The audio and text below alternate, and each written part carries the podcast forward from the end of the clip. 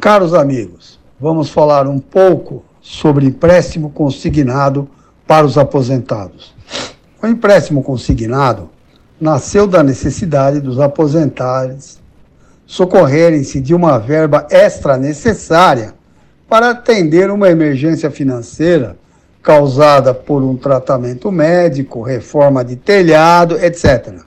Contudo, atualmente as empresas financeiras estão realizando esse tipo de empréstimo para quem não necessita, através de conversas que induzem o aposentado a aceitar esse tipo de empréstimo ou mesmo sem o aposentado pedir.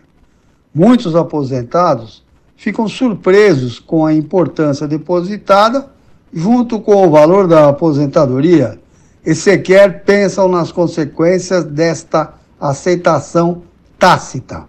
Os juros neste tipo de empréstimo são extorsivos e as prestações podem alongar-se por muitos e muitos meses, pelo efeito bola de neve causada pela aplicação de juros indevidos.